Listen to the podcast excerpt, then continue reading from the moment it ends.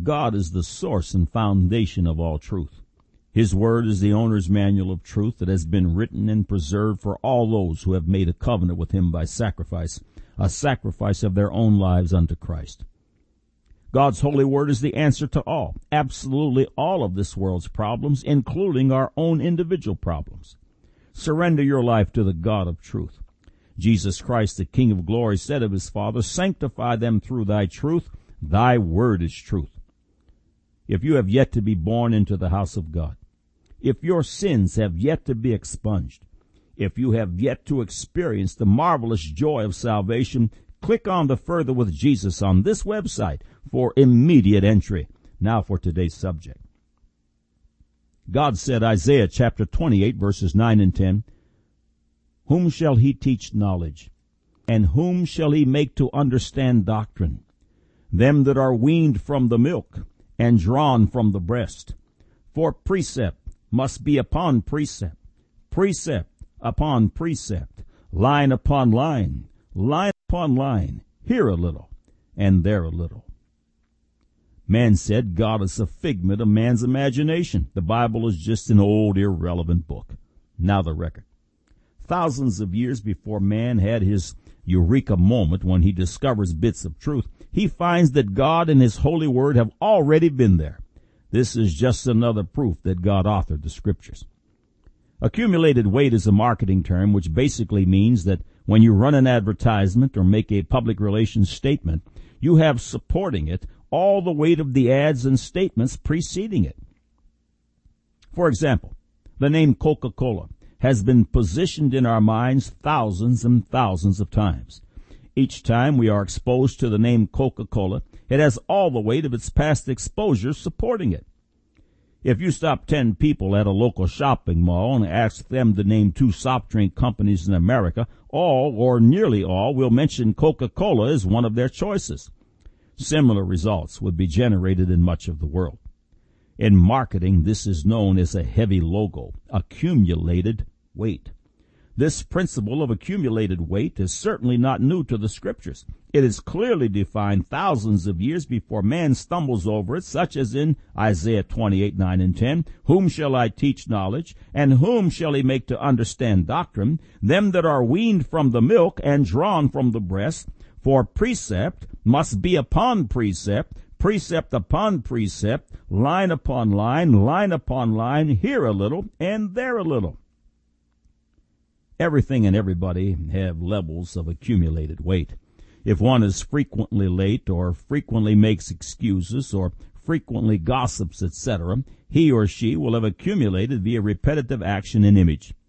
All of us have an image that is a product of accumulated weight. Much of that image is less than spectacular and laden with guilt.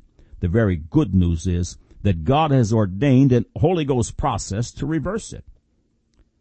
As far as man is concerned, bad accumulated weight must be offset with good accumulated weight if the bad record is to be neutralized. I have no statistical measurement of proportion, but I would suggest that it takes substantially more good to clear the record after the bad image is zeroed out. A continuation of the good performance will build a positive image. Remember, image is made of accumulated weight. An old marketing slogan states that repetition is reputation, and it's true. God offers us a far superior process of shifting and clearing accumulated weight, a process known biblically as the born again experience, John 3 verses 3 through 7 the apostle Peter speaks to the unbelieving Jews of the advent of Jesus Christ in Acts chapter 3 verse 19. Repent ye therefore and be converted that your sins may be blotted out when the time of refreshing shall come from the presence of the Lord. The born again experience is a miraculous event where man repents of his sins, believing upon the Lord Jesus Christ and his shed blood for salvation and yields himself to the authority of God's word. It is at this juncture where an individual denounces his Adamic rebellious root, dies out the self, and becomes a child of God. It is also here where God blots, blots out, excuse me, all the new creature's past sins. 2 Corinthians chapter 5 verses 17 through 19. Therefore, if any man be in Christ, he is a new creature. old things are passed away. Behold, all things are become new. And all things are of God, who hath reconciled us unto himself by Christ Jesus, and hath given to us the ministry of reconciliation, to wit, that God was in Christ, reconciling the world unto himself, not imputing their trespasses unto them, and hath committed unto us the word of reconciliation. The accumulated weight of sin is fully expunged from the record simply because the guilty person died to sin and a new born again person has taken his place. God no longer recognizes the past sinful record. The accumulated weight of sin and guilt is zeroed out. Hebrews chapter 8 verse 12. For I will be merciful to their unrighteousness and their sins and their iniquities will I remember no more. Psalms 103:12. As far as the east is from the west, so far hath he removed our transgressions from us. Even after initial salvation, a Christian on occasion errs. It is important that this error does not begin to accumulate weight. God makes provision in his Christ for true absolution. 1 John chapter 2 verses 1 and 2.